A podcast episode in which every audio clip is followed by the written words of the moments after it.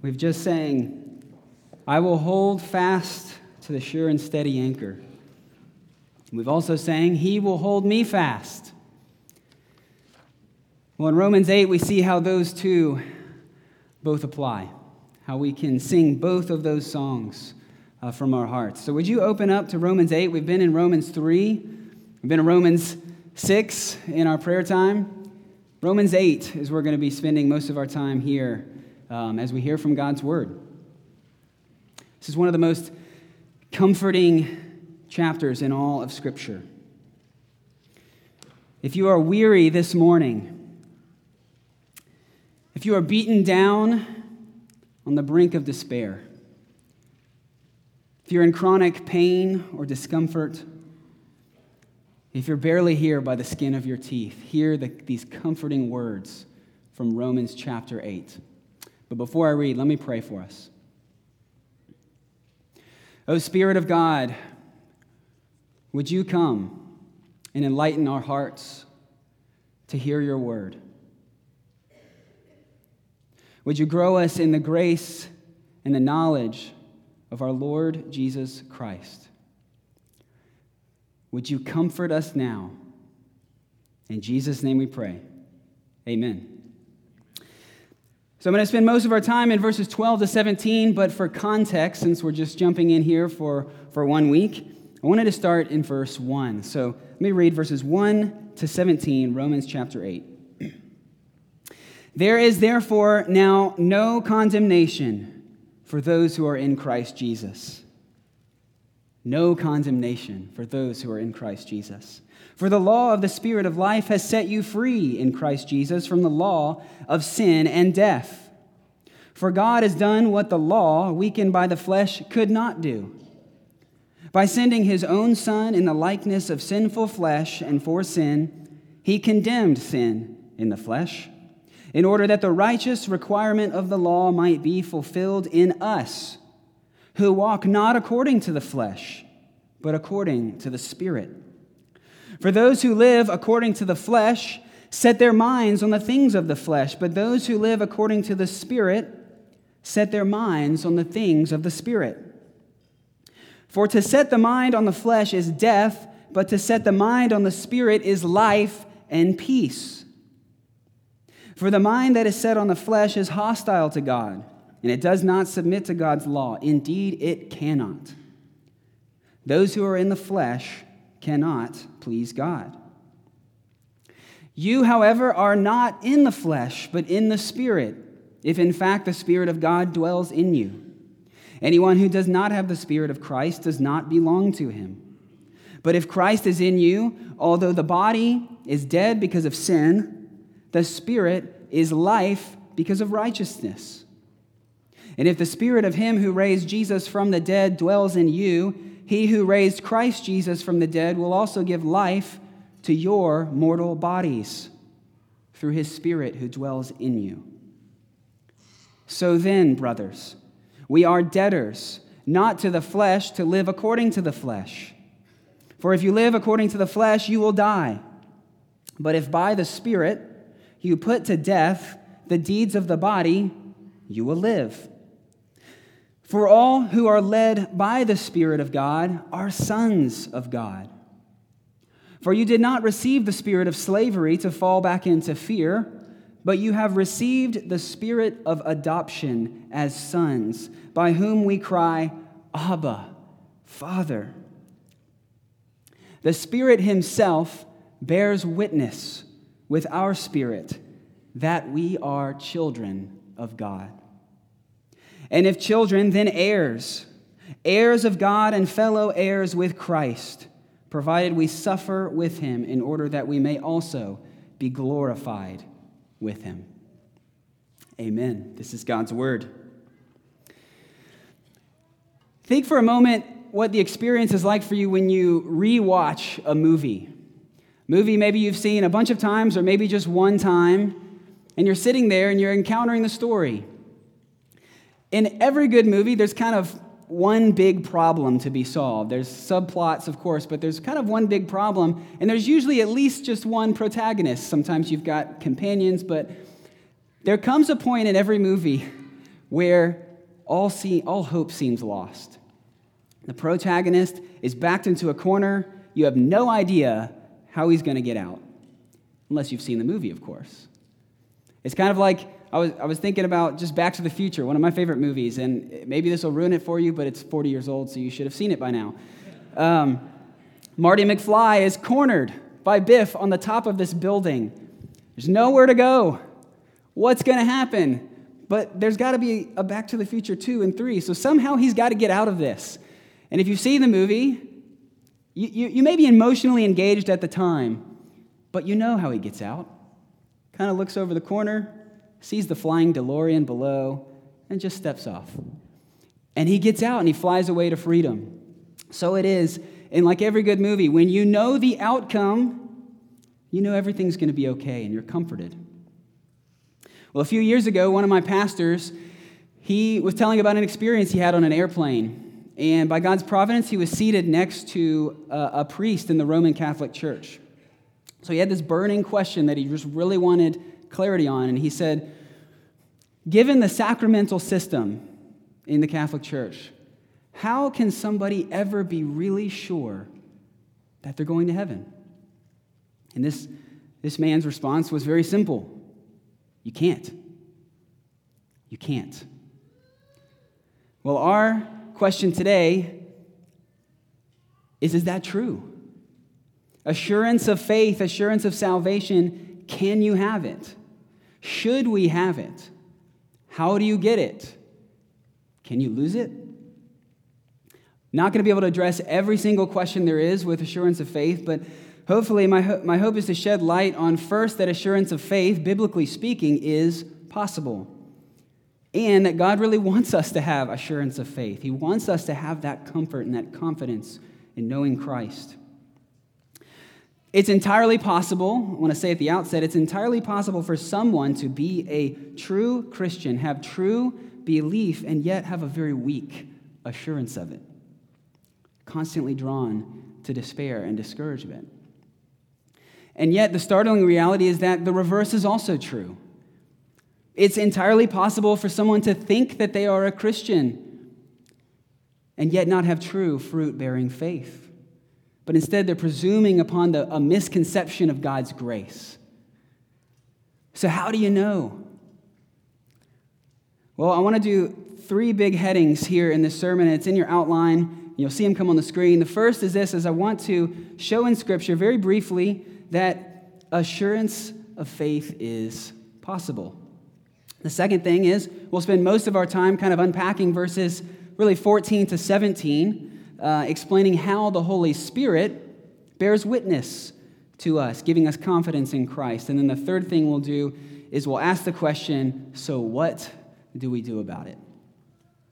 So let me jump into the first point. You'll see some scriptures up there. I put them up there because I just want to read them very quickly, um, just to establish the biblical case here that this language is all over Scripture, that you may know that you believe. John wrote in his gospel, he said, I've written my gospel so that you may believe that Jesus is the Christ, the Son of God, and that by believing you may have life in his name. That's John twenty, verses thirty to thirty-one. And later he writes in his first letter, in First John five, thirteen, he says, I write these things to you who believe that you may know that you have eternal life. So these are apparently our people that truly believe, but they're struggling. They're struggling with their assurance of their belief. He has more to say about this, and we'll come back to it. It's a verse that we've already covered recently. But um, in Hebrews six, you've got uh, verses eleven and twelve. Listen to this language.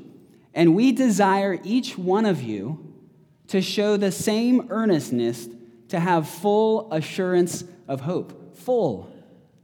Not partial, full, until the end, that you may not, not be sluggish, but imitators of those who through faith and patience inherit the promises.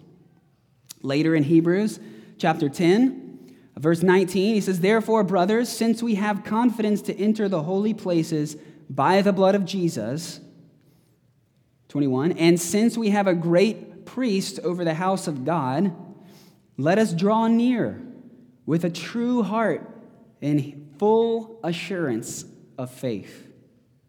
Let us hold fast the confession of our hope without wavering, for he who promised is faithful.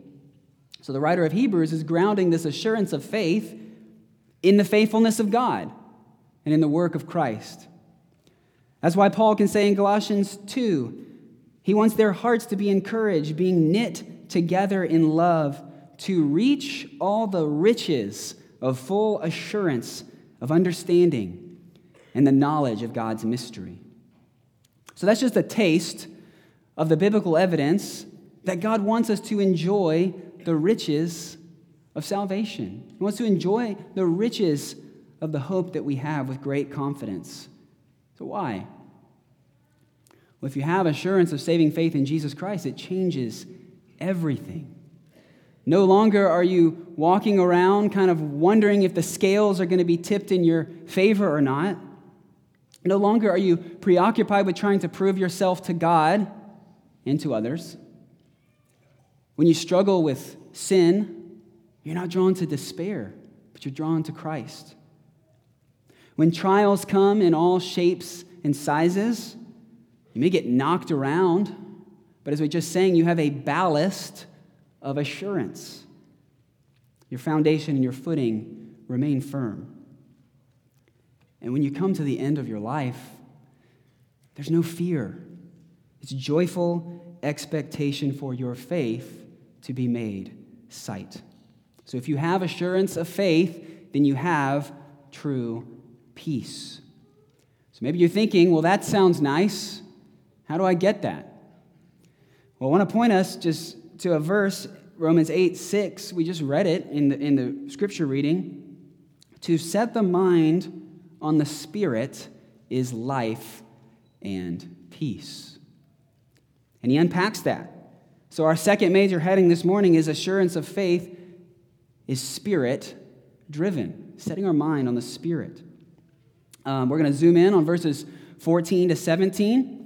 Uh, Paul's concern here is how the Spirit of God gives us confidence in Christ by doing what? By bearing witness that we belong to Christ. There's four verses outlining four ways the Spirit bears witness to us, bolstering our assurance in Christ. So how? The first one is this, by leading us. For all who are led by the Spirit of God are sons of God. Verse fourteen. Well, who are the sons of God? The sons of God are true believers, been adopted into the family of Christ, sons and daughters, children that he has called by name. The sons of God are described in verse fourteen as those who are being led by the Spirit of God. Well, you say, led to do what? If you look back one verse, we'll get the answer. Now, maybe you've heard some people say, well, I feel led by the Spirit to do this or that. Um, and kind of depending on what it is, that there may be some authenticity to that prompting or, or maybe not. Um, how do we want to know? How do we know what the will of God is? How do we know kind of what, what's in the realm of possibility for the Spirit to be leading us to do? We look at God's Word. Uh, his will is expressed for us in many ways. First Thessalonians four three is just one example. He says, for this is the will of God, your sanctification. So, led by the Spirit of God to do what? Verse thirteen says, to put to death the deeds of the body, that we may live. R C Sproul says, where the Spirit guides his people is on the path of righteousness to holiness. And here we see evidence of that. But it's not by our own strength.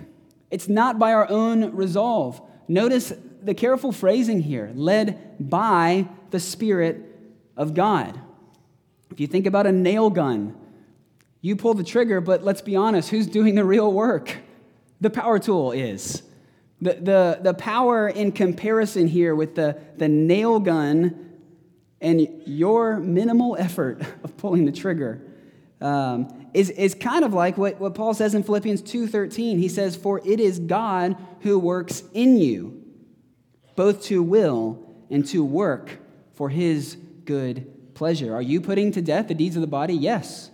But it's God's work in and through you. It's for his good pleasure. And guess what? It's for our good pleasure too. Uh, there's great joy and delight in this. It's not burdensome. It's not wearisome. And so the question for us is, do we see evidence of that? Do you see evidence of the Spirit's leading in your life to put to death the deeds of the flesh and to cultivate the fruit of the Spirit? Do you see from Galatians five, love, joy, peace? You see growing patience? Do you see goodness, faithfulness, gentleness, and self-control in your life? I don't think any of us could say that we see that perfectly, but do you see a growth? Do you see that growing desire for the things of God, the things of the Spirit, and at the same time to put to death the deeds of the flesh? You know, the things of the Spirit are opposed to the desires of the flesh. Like the dead have no interest in oxygen, the flesh have no desire whatsoever towards the things of God. So do you see any evidence of that? Well, that bolsters our assurance in Christ. You know, there may be seasons of rebellion, there may be seasons of drought, but at the end of the day, we're being directed towards the righteousness of God, conformed to the image of Christ, and therefore are being led by the Spirit of God as sons and daughters of God. Well, the second way that the Spirit bears witness to us is by dwelling in us. It's the Spirit of God who enlivens us and enables us to pray. We don't really know the language or the posture of prayer apart from the Spirit's help. We can address God as Father, like Jesus taught us to pray. But even more than that is this whole idea of the Spirit of adoption that frees us from fleshly bondage to family freedom. We are God's children, and God will not disown his children. Verse fifteen, for you did not receive a spirit of slavery to fall back into fear, but you have received the Spirit of adoption as sons, by whom we cry, Abba, Father. It's not only the privilege of being able to call upon God as the hearer of our prayers, but it's this privilege of being able to run into his arms, as a child does to their father. When the Spirit of God comes to dwell in us, the Father adopts us as his own, and John one twelve says it gives us the right, the privilege, to become children of God. You know, Christ as the Son of God is our, our brother, and we're entitled to all the benefits of his inheritance as fellow heirs with Christ, as we see later on in this text. So by living us, living in us, the Holy Spirit renews our spirits, he changes our hearts, he illuminates our minds, and that changes our whole posture towards God. We don't see him as a dictator.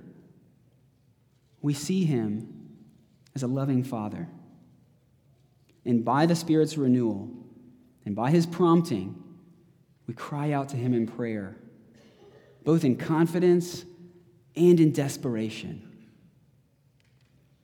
Romans five five reminds us that the hope that we have has real traction because God's love has been poured into our hearts through the Holy Spirit who has been given to us. So, the question for us is, are you inclined to pray? Are you inclined to call out to God? You don't have to have all the right words. You don't have to be perfect about what you say, when you say, and how you say it. But you have any heart-level posture of crying out to God as your Abba, Father. Well, this gives us assurance because false believers have no desire to do that. And true believers have the Spirit of God which enables us to cry out to him. There's a connection at the deepest level. This connection leads us to verse sixteen. So how does the Spirit of God bear witness to us? Well, this, this verse is pretty explicit. By speaking to us. Verse sixteen, I think, is really profound. This gives me great comfort, and really this was the, the verse that I came across. It really made me want to explore this and preach this text. But I want to be careful. I want to be careful not to say too much and not to say too little about what it means that the Spirit of God speaks to us. You know, there's a temptation to kind of tread too deeply into the waters of mysticism here, isn't there? Thinking that maybe the Spirit of God has given us unique words, that He's given us something highly specific in our lives. And this can be dangerous. We need to judge every thought by the prompting, every thought or prompting by the constraints of Scripture, where God has spoken clearly. But I don't want to squeeze all the mystery out of this either. This is a spiritual conversation. The Spirit Himself, which is really cool, by the way, is direct. It's not through a messenger. The Spirit Himself speaks to our spirit. And what does He do? He convinces us that we're children of God. When Paul says our spirit, what he's talking about is our inner being, our very self. It's an all-encompassing term of who you are. The Spirit Himself bears witness with our spirits, to our very self. And on one hand, the essence of this interaction, there's actually no like audible words here that are being spoken. Have you ever sat with somebody in a time of grief where all you're doing is sitting and being with that person? Maybe Maybe the words that are spoken are very minimal, but we can all attest to that there's actually real communication happening there. There's comfort, there's love, there's companionship. Though words are minimal, you're saying, I am here with you. It's kind of like that. When the Spirit speaks to our hearts, He says, I am here with you. This is called the internal testimony of the Holy Spirit. It's a renewal of our hearts. It's an illumination, a transformation. Ephesians says it's, it's an enlightening of the eyes of our hearts. It's nothing short of regeneration, given new hearts, and then an ongoing comfort to our hearts. The Spirit working in us is the only way we're actually persuaded to believe that Scripture is true. It's the only way that we can grasp the promises of God for ourselves. And the Spirit's work is the only way we're actually able to believe in Christ and then profess faith in Him. This is clear in First Corinthians twelve, verse three. No one can say Jesus is Lord except in the Holy Spirit. And the Holy Spirit has done a work in you and is leading you to that profession of true faith. And that's because the Spirit takes the intellectual truth about Christ and He irreversibly drives it home to our hearts. The same confidence of knowing God as our Father gives us assurance that the benefits of being His children are truly and really given to us. And we are His. And it's so cool. Think about how kids know their parents' voices. Even just last week, I was picking up Daniel from discipleship class, and I kind of like show up at the door, and the leaders are, are calling him to come to the door, and he's still playing around. But when I say, Daniel, he hears it, and he turns, and he runs to give me a hug. Well, Jesus says in John ten, my sheep hear my voice. I know them, and they follow me. I give them eternal life, and they will never perish, and no one will snatch them out of my hand. Because my sheep hear my voice, and I'm a sufficient Savior. So what's the primary way that God's Spirit speaks? Through His Word. It's through His Word that the Spirit speaks. The Spirit's job is to take God's Word and to put it in our hearts. When Paul says that the Spirit bears witness, he's not saying that this completely bypasses the mind, or he's not saying that the Spirit is communicating anything that he hasn't already communicated in his word. Again, I, f- I found a quote from R C Sproul really helpful. He says, when the Spirit communicates to God's people, he communicates to them by the word, with the word, through the word, and never against the word. So if we're asking the Spirit to speak without Scripture, what we're asking him to do is his job without the primary tool that he uses. It's like asking a, a carpenter to build a house without wood or concrete or whatever you're using to build the, the very structure of the house. And so if we want to hear the voice of God, then we should go where it's most clearly found, and that's in God speaking and acting in the words of Scripture. The fourth way the Spirit bears witness to us is verse seventeen, by giving us himself. By giving us himself. He's already testified to us, but it's more than that. He gives himself to us. Verse seventeen says, if we're children, then we're heirs, heirs of God and fellow heirs with Christ, provided we suffer with him in order that we may also be glorified with him. Children of God are heirs with Christ. What, what does it mean to be an heir? An heir has an inheritance coming from their parents. So this means if we're children of God, then we have an inheritance coming from our Heavenly Father. But this is far greater than any sort of conception we can have of the presence of joys in heaven or even the absence of sorrow in heaven. The greater reality here is that God himself is the inheritance of the saints. But instead of making us wait, he gives us his Spirit now as a down payment of that inheritance to come. Ephesians one, thirteen and fourteen says this, in him, when you heard the word of truth, the gospel of your salvation, and you believed in him, what happened? You were sealed with the promised Holy Spirit, who is the guarantee of our inheritance until we acquire possession of it to the praise of his glory. Sealed as a guarantee, as a Spirit indwelt fellow heir with Christ, God will never write you out of his will. Your inheritance is guaranteed. Why?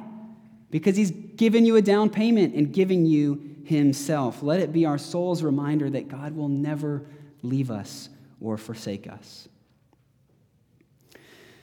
So if assurance of faith is possible, if assurance of faith is Spirit-driven, then that begs the question, well, what am I supposed to do about it? And when the Bible talks about how you live with a healthy assurance that you are in the faith, which is to say that you truly believe, God presents this as an active experience. And so the third major heading this morning is that assurance of faith is active. But it's a, a better way to think about it is not to say that it is primarily talking about our activity, but instead think about it as the Spirit's activity in and through us. And where are you on the spectrum of assurance of faith? Maybe you're experiencing great confidence in Christ, daily enjoying him. Praise God for that. That's awesome. Maybe you're in a season of doubt. You're not really sure how to get out of it. Maybe doubt is a part of your regular daily experience. Or maybe you're not really sure what you believe. You're not really sure where you stand. Well, assurance of faith is understanding, let's be clear about this, it's understanding that it is not our faith that saves us. It is not our faith that saves us, nor is it is assurance of faith the same thing as faith. These are helpful distinctions to make. The truth is, is that it is the object of our faith, Jesus Christ our Savior, that saves us. And God works this through the vehicle of faith when we believe in Christ our Savior. But what else is clear about faith in Scripture? Faith comes to us totally as a gift from God by the work of his Holy Spirit. And so, on one hand, you could think about it like this. Assurance of faith is actually not up to you. It has everything to do with Christ. You know, God guarantees his own promises. He's made covenant promises to all his children, and his promises are, are true. So at the deepest level, I think it's true that we could say a true believer can never have absolutely zero assurance of faith. Why? Because the Spirit himself bears witness to your soul at the deepest level and convinces you that you are a son or a daughter of the Most High. So it's not really up to you to muster up enough assurance of faith that stands the test at the end. Um, yet, there is a very active element to this, an active element of growing and what I'll call in our everyday experience of assurance that we are sons and daughters of God. If faith is a gift, think about it like this. If you've received a gift, let's take the example that Emily and I give Ellie a new dollhouse. Her ears just picked, perked up. Let's say we give her a new dollhouse. Well, on one hand,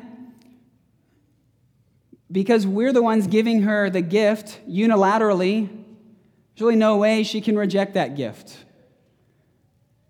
We give her the gift, and it is hers. It really is hers. She owns it by nature of the relationship between us, her parents giving her that gift. But what we can d- draw distinctions between is the fact that there can be three different experiences of that gift. The first would be to receive that gift, to go upstairs to her room, open the closet, throw the box in, close the door, never look at it again. Does she have it? Yeah, she has the gift.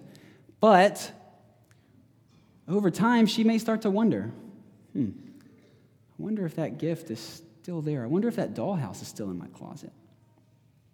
So the second way she could experience it is just by every now and then kind of confirming that. You know, she starts to wonder about that. She opens up the door, and she kind of peeks in. She's like, okay, it's still there. All right, cool, great. And then she goes along her merry way. But the third way, which is, I think, is what the Bible is talking about, how we stir up the enjoyment of the gift of faith. The third way is she could run upstairs, slap that thing down in the middle of her floor, the middle of her room, so that she sees it every time she goes in, every time she comes out, every time she wakes up and lays down. Every time she's walking across the floor, she almost trips over it. And so she's seeing this time and time again, and she's taking the time to enjoy it. She'll never question whether or not she has the gift. You know, in all three of those scenarios, the gift could really be said that Ellie has the dollhouse. And yet, it's that third scenario where she's enjoying it all the more, and she'll tend to question it very, very little. So what are you to do? Ephesians two eight, that's where I got the, the, the, the truth that faith is a gift from God. How do you stir up the enjoyment of this gift? How do you grow in your assurance of the gift of faith? Well, I want to suggest four things. The first is this: to look to Christ. That's the first thing. Look to Christ, the most basic and foundational response that you could have to this passage, no matter where you are on the spectrum of assurance of faith, is to look to Christ. Nobody who looks to Christ for salvation finds Jesus hiding from their sight. Nobody who begs for Christ doesn't get him. Nobody who clings to Christ looks up to see him kind of shirking you off. Look to Christ. We sang about it. Look to Christ and see the surety of his perfect sinless body nailed to a cross to pay for your sins. Look to Christ and see the empty tomb of his resurrection, and see that death and hell are off the table for all who trust in him. And see him seated at the right hand of God the Father Almighty as your advocate. What better witness could you possibly have? So look to Christ. Secondly, read his word. If you're longing to hear the voice of God speak, to speak comfort to your soul, then go where it is most reliably and most clearly found, and that's in the pages of Scripture.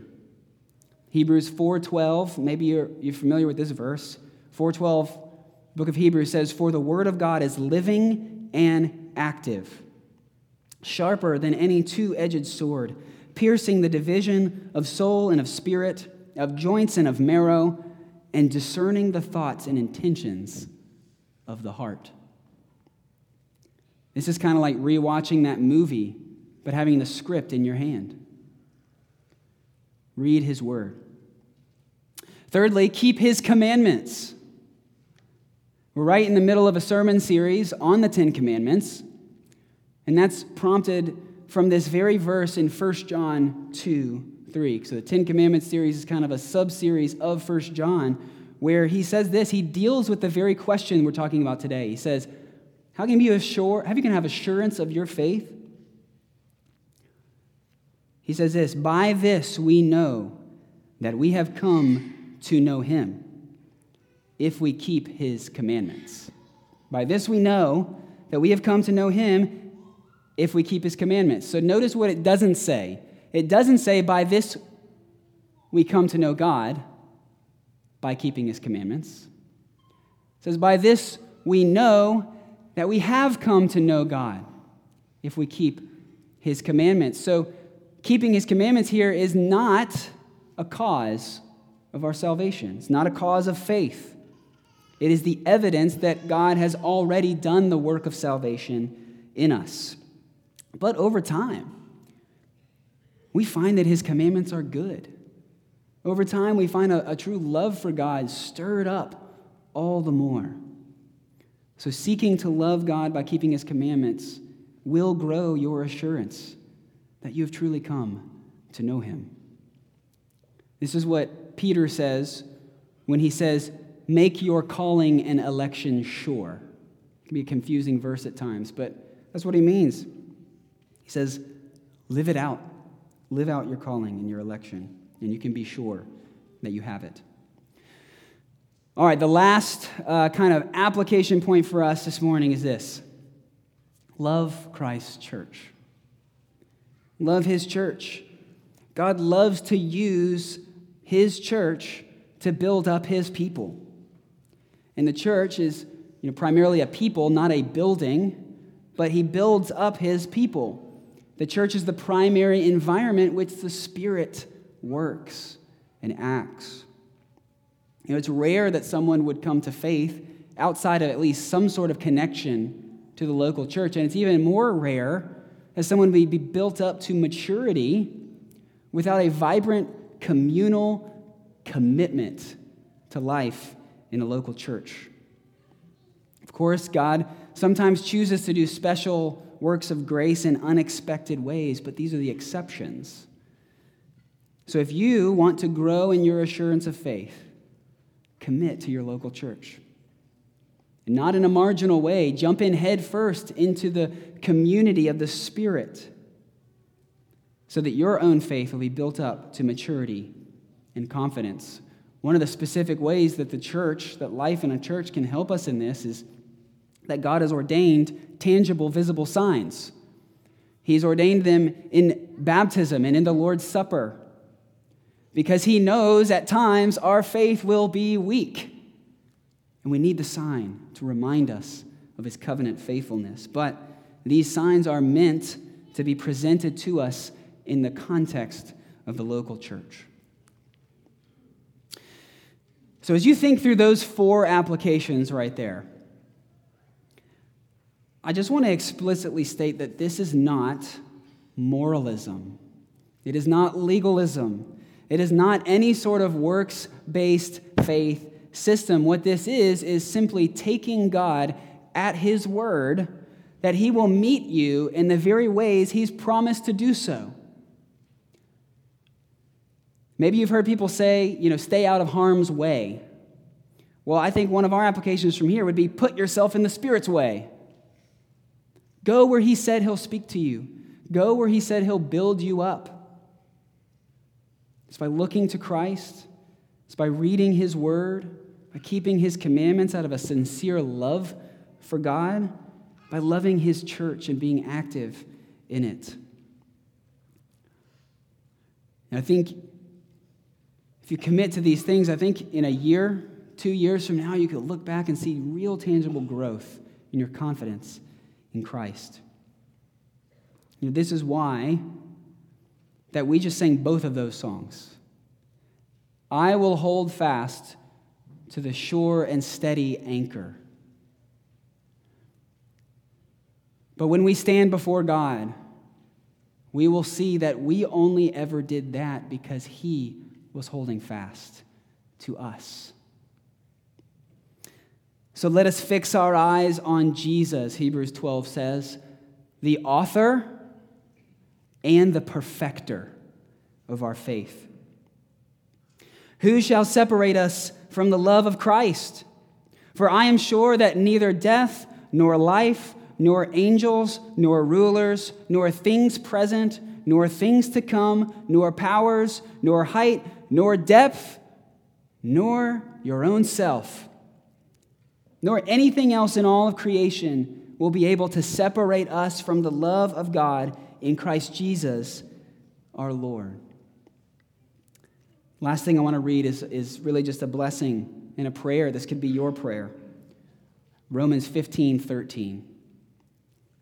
May the God of hope fill you with all joy and peace in believing, so that by the power of the Holy Spirit you may abound in hope. Let's pray together. O God of hope, would you fill us with all joy and peace in believing, that by the power of the Holy Spirit that we would abound in hope. Lord, meet each and every one of us in our particular needs and bear witness to our very souls, the sufficiency of Christ, of the guarantee of your promises, that we have been adopted as your sons and your daughters. We pray this in Jesus' name. Amen.